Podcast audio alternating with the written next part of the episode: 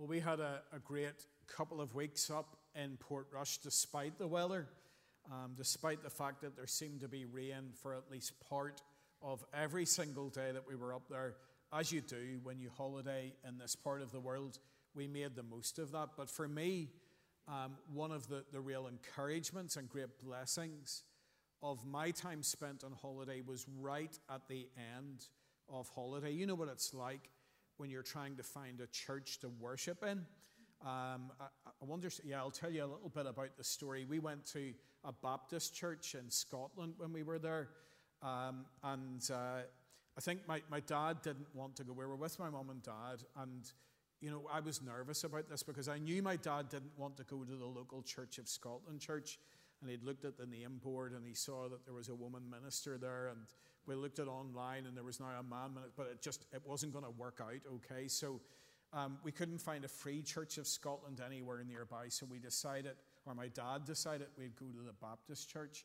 And i was trying to say to him dad you know like baptist churches they really vary an awful lot around scotland and around england. And this was a really kind of like full on you know hands up happy clappy make it up as you go along church. And uh, my, my poor mum and dad, like my dad was halfway through this while we were still standing in the worship time. He just plonked himself down. And uh, I think, but the guy preached well and that pleased dad, so we, we got away with it. But when I've been up in Portrush on holiday over the past 20 plus years, I've really benefited from the ministry of John Kirkpatrick in Portrush. And I was there for both services last Sunday and what was John's penultimate Sunday in Portrush. And there was something incredibly moving about being there, almost feeling like a bit of an imposter, especially last Sunday evening, looking on at this minister finishing his time with his people after 30 years in the pulpit in that church. And what John did last Sunday in, in the morning, he preached very simply on Mark chapter 4 and the parable of the soils. And it was just basically an encouragement to his people to keep on in discipleship and keep on in making Jesus known to others. It was a, a really good message and it was a napt message with which to finish his ministry. And then in the evening, um, the guy who's been there as his assistant over the last year, while John has been moderator, interviewed John. He interviewed him about the past year and he interviewed him about his 30 years of ministry in Portrush. And I found that incredibly encouraging and challenging, especially some of the, the thoughts that John shared about our denomination. Um, at a time when we are undergoing a strategic review and we're, we're looking at the viability of congregations, and maybe people are looking over their shoulders a bit as that process unfolds. I was really struck by what John was saying. And if you want to describe it in this way, he was talking about a bit of leveling up. He was saying it's actually much more even right the way across the denomination. That in our minds, we imagine there are those places and they have it all together and everything is happening there, and there are those places that are totally dead. But John talked about life down the B roads. And I found that encouraging because we do that, don't we? It doesn't matter the size of our congregation, we're always looking at somebody else. We're always imagining that the grass is greener in the other congregation. And he was saying, no, there is great life down the B roads in the places that maybe never make the headlines and never make the, the glossy videos. There is good stuff happening. And he also said, and I thought this was interesting, he said, it's never as good as you imagine it to be in churches. That those big glossy churches, the headline churches, have their profound problems as well. And maybe the most striking thing, and this is not my sermon, by the way, tonight, I'm regurgitating some stuff, but I think it's important for us to hear this in Connor, and maybe brothers in ministry to hear this as well. He said, The core is not big anywhere that as he went around the denomination, you imagine these churches, and some of them are huge, and reputationally they are the places. But he said, in every single congregation, it doesn't matter the size of people coming through the doors, the amount of people, it is the same in every congregation. There is a small, faithful core doing the work of the kingdom. And that's been my experience in ministry and maybe the experience of brothers in ministry as well. But ultimately, this was a pastor encouraging his people to be faithful disciples. And in doing that, he, he set them an example. He talked a lot about his own daily discipleship and how he availed of the means of grace. And he, he publicly said about how over that 30 years in Portrush, he had started his day by reading the Bible and praying. And I, I found that incredibly challenging. Can I stand tonight and say that that is the case with me? And so I've come back challenged and, uh, and maybe challenged as to how I avail of the means of grace in my own life as a disciple of Jesus. He urged us to read our Bibles and to pray. And ultimately, he reminded these people, people who he clearly loved, he reminded them of the beauty of the gospel. That was his big theme. So it was someone ending their ministry by reminding people of what is most important. And that makes sense, doesn't it? We want to make our last words count. If we know that the, the message that we are bringing is the last message that we're bringing to particular people, we want to, to get it right and make sure that we're not wasting our time but saying the things that urgently need to be heard. And tonight we're coming to the end of Paul's first letter to Timothy.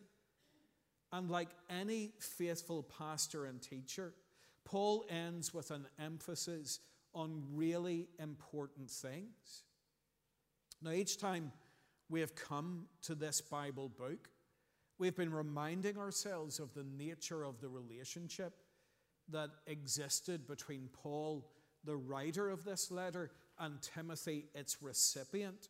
So we know at this stage, and hopefully you do, or Connor people know this almost off by heart, but you know that Timothy was a co worker in the gospel, someone who had worked alongside Paul in ministry and missionary endeavor. But how does Paul regard him? He doesn't regard him as a utility. He doesn't regard him as, as someone who he has just been dragging around doing work with him. No, we get this sense of the warmth. He, he, he talks about him as being my true son in the faith back at the beginning of this letter, chapter 1, verse 2. And then if we were to take time to go into the next letter, 2 Timothy 1 4, you get this sense of the warmth. He says to Timothy, I long to see you so that I may be filled with joy. And so as I was coming back here to Connor, that's a challenge for me. Is that how I feel about my brothers and sisters here? That, oh, this is going to be great. And, and I, I promise you, I was excited about being back here today. Just that opportunity to see people again. But there is a, a real depth to this gospel relationship here. And maybe you can think of people like that, brothers and sisters in Christ, that just to be in their presence, to be with them, is something that fills you with joy. And so, because of this, we have described this letter all the way through our time studying it as being both personal and prophetic. It is highly personal. It is one worker in the gospel writing to a fellow worker who he has a deep affection for in Christ.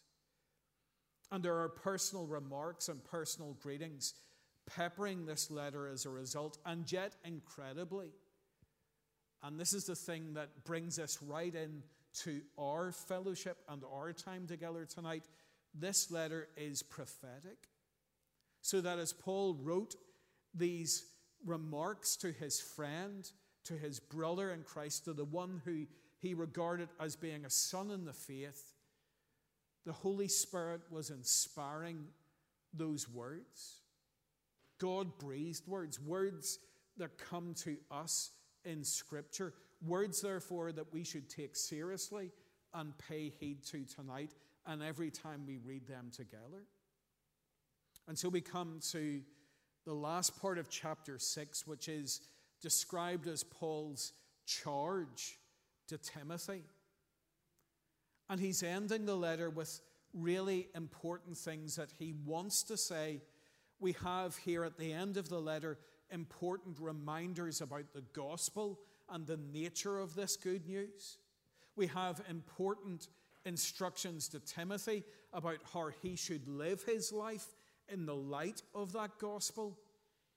And then, and we'll come to this next week, finally, we have important instructions that Timothy needs to pass on to particular people within the congregation that he's ministering in. In fact, this is such an important closing message that we're going to take our time looking at it and thinking about it together. We're not going to try and bite off more than we can chew tonight, but instead we'll think about this passage over two weeks and we have the time to do that. So, last time we, and there's been a bit of a gap over the past few weeks while I've been away, and so it's worth highlighting these things again. Last time we looked together at the first part of chapter 6. And what we get to see there, and we see this throughout the letter, is that Paul's great love for Timothy results in him issuing warnings to him about many things. And that just makes sense, doesn't it? It stands to reason. And we see that in our lives that those that we love most, those that we're concerned about the most, are the people that we will be most uh, quick to, to issue warnings to. That's why our little ones, our children, when they're running about, don't go too close there, don't run over to the edge there, and all the rest of it. Now, I find I'm doing that with my parents, but that's another story. But we issue warnings to people that we love.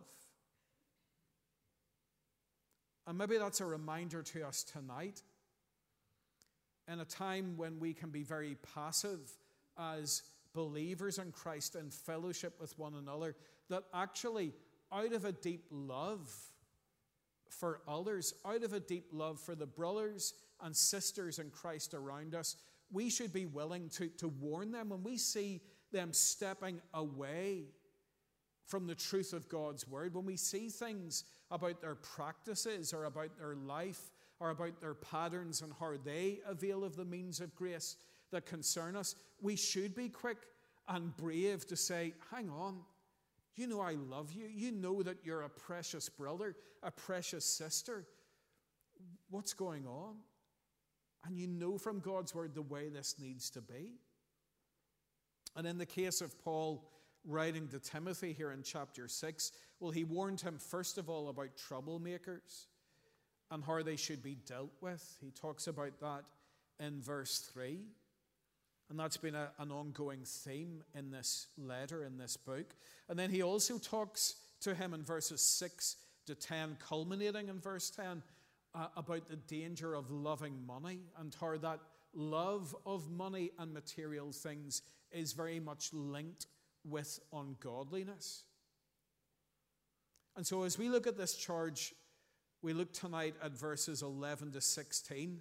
And I'm not going to have three points with alliterated headings, as can be my habit at times, but we're simply going to look at what these verses say. And we begin with that phrase in verse 11 man of God, because it's an interesting phrase. Encounter often in the Old Testament. There are a number of people who have that title who are referred to in that way in the Old Testament scriptures. Seeing as we've got ministers here tonight, well, let's have a bit of a quiz and, and let's try and think about some of the people in the Old Testament who are called man of God. Does anybody want to give me any, any suggestions as to people or any answers as to people who are known as man of God in the Old Testament? Elijah, good. That's great. It's always good when a minister gets in with the right answer. Takes a bit of the pressure off. Elijah, yep. And linked to him also, if we try and run our way through. So Elijah and Elisha. Anybody else? Oh, you're also, you're either, yeah, I think you're just reluctant to shout it out. Nobody wants to make a mistake. Right, I'll go through the list really quickly. Moses. He is referred to as a man of God. Eli, Um, even though he has this really dysfunctional family, there's a real grace note there. Eli, who looked after the young Samuel, Samuel himself, David, of course, and we've thought about David a lot. Then a lesser known person, a bit of a cameo role, Shemaiah. He was the guy who brought God's word to King Rehoboam in 1 Kings 12. Elijah, Elisha, full marks there for mentioning them.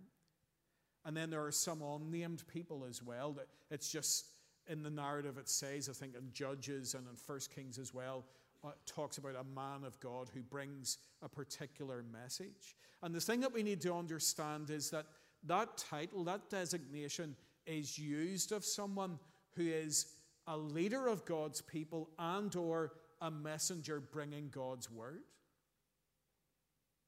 And while it's used of a number of people in the Old Testament, it is only used of one person in the New Testament. It is said of Timothy by Paul here in verse 11, and then again in 2 Timothy 3, verse 17. And what a way for Timothy to be identified. Imagine for Timothy receiving this letter and this apostle, who he would have inevitably looked up to, saying to him, O man of God. And it reflects the calling that Timothy had been given. That if we think back to that Old Testament pattern of the use of that phrase, he was both a leader, he was a, a pastor of God's people, but he was also someone called to bring God's word to people. And just as an aside, I wonder would you regard yourself as being a man of God, being a woman of God? Is that something that you are recognized as being by others around you? It's incredible when you hear, I think, particularly of older people, when someone's talking about them uh, and you hear them say, Oh, that guy there who works in that congregation or that elder He's a man of God. Oh, that, she's a godly woman. She's a godly lady. She's a real woman of God. And what is it that he says to Timothy as he addresses him, man of God? Well, he begins in verse 11 by saying, Flee from all this. And hopefully it's clear enough as to what Timothy is to flee from in the context of what we were looking at last time in the first part of this chapter. The this that Paul is talking about are the things that have already been mentioned in this chapter, namely the teaching of false doctrine, verses 3 to 5, and that love of money linked to ungodliness in verses 6 to 10. That's clear enough, but what does it actually mean for Timothy to flee from it? Because that's something that could be misunderstood. Is Paul saying to him, flee from these things in the sense that just avoid any confrontation, avoid a fight with anybody who is pursuing this, who is teaching false doctrine, and who is pursuing a love of money? Just ignore it and get on with what you're doing. Well, that's, of course, not what Paul is saying, and we, we get a strong sense of that all the way through the letter. Know, the whole thrust of this letter is summed up in, in verse 12 there fight the good fight. And it's not so much a war uh, metaphor, but more a, a, kind of physical sport one. A bit more of a, a, kind of boxing or mixed martial arts or whatever your, your kind of sport of choice is in that kind of realm. And Paul, of course, is saying about these issues, they are to be confronted but you must avoid these things in your own life. Timothy, you are not to be someone who is swayed by false doctrine and who tolerates it. You're not to be someone who gets caught up in material pursuits and gets caught up with a love of money that distracts you from gospel ministry and from gospel devotion in your own life. But rather, instead, as Paul puts it in verse 11, Here's the encouragement as to what he must do pursue righteousness, godliness, faith, love, endurance, and gentleness. And when we list qualities like that, it inevitably makes us think about similar lists that are contained in the New Testament, not least in the letters of Paul. And that then very much links us with the Holy Spirit and His activity in our life. So, are we open to the work of God's Holy Spirit? Are we seeking to keep in step with the Spirit, to live by the Spirit, and to become more and more like Jesus, therefore pursuing righteousness, godliness, faith, love, endurance, and gentleness? Are these qualities and features of our life? And then verse 12 is an absolutely remarkable verse, and it's one that we, we do need to consider in a careful way because Paul goes on to say to Timothy, Timothy, take hold of the eternal life to which you were called when you made your good confession in the presence of many witnesses. And I know that one of the biggest questions that occupies the minds of believers, and one of the biggest debating points within churches, is the nature of salvation. Is it something that is a done deal, that is absolutely secure, or is it something that we can in fact lose? Well, let's remember the whole of Scripture and what it teaches. And the overwhelming message of Scripture is that we are called. We are chosen as God's people, as indeed this verse states. And we think of the, the teaching of the Lord Jesus himself, where he reminds his disciples look, it's not you who have chosen me, I have chosen you. And we think of that wonderful teaching of the Lord Jesus in John chapter 10 when he is talking about himself being the good shepherd. And in the course of talking about the relationship that he has with his sheep, with those who belong to him, he says of those sheep, of those people, he says that no one can pluck them, can snatch them out of his hand. No one can snatch them out of his Father's hand, that he and the Father are one. So, what is meant by taking hold of the eternal life to which we have been called? It's about grasping it, living this to the full. It's Paul calling Timothy back to the very foundation of his faith in Jesus Christ, a faith that he has confessed. And we know that when we look at scripture like this, there is a real balance to be struck in Christian life. On the one hand, just look again at the verbs in this passage. And if you look at those verbs, it's a great reminder that the Christian life is an active one. Look at those words, those verbs flee, pursue, fight, take hold. So, folks, the Christian life is not a passive one. It's not about us kind of lying back and floating our way to glory. But at the same time, we must all rest in what Christ has done for us. Because receiving this gift of eternal life comes through, through trusting in Him and trusting in His finished work. So that you see there that the, the good confession that Paul talks about in Timothy's life is linked with Jesus. Verse 13 Jesus, he says of Jesus, while testifying before Pontius Pilate, made the good confession.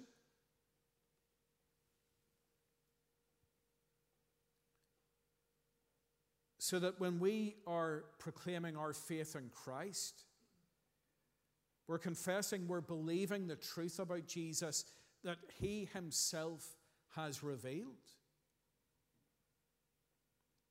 But let's finish by looking at the end of this first part of the passage because it finishes with this wonderful, this powerful description of God. And this is often what Paul does. In the course of his writing, inspired by his Holy Spirit. And to be honest, it kind of gives me encouragement in my own devotional life because I don't know about you, but I find myself going off in tangents when I'm earnestly trying to, to meditate on a passage of Scripture and pray through that passage of Scripture. And thankfully, sometimes those tangents are simply because I'm so struck by what God has done in Christ, or I'm so struck by the identity of Jesus, or by the truth of who God is. And so often, because next week you'll see how he picks up the thread again in the final verses. But this is Paul's way, and you can imagine him writing, and like the ink's at a premium, but he just goes off on one, and he does it here, verse 15. He breaks off the argument, and it's just as he is speaking about this, the realization dawns on him afresh, and he proclaims in praise this wonderful doxology God, the blessed and only ruler, the King of kings and Lord of lords, who alone is immortal and who lives in unapproachable light, whom no one has seen or can see. To him be honor and might forever. Amen. And there's, there's a few sermons in that alone, but we're not going to get into the depths, plumb the depths of that particular passage or those verses tonight. But this isn't just flowery language. This is great truth, and it is life transforming truth. So that as we end tonight, and we end with those words, well, who else would you want to give your allegiance and your all to? As you think about who the Lord is, and as we reflect tonight on what He has done for us in Christ, we know, we know that He is deserving of our all. And we want to reflect on this great truth. And we want to, to sing praise to God and sing of this great truth as we take these words and sing them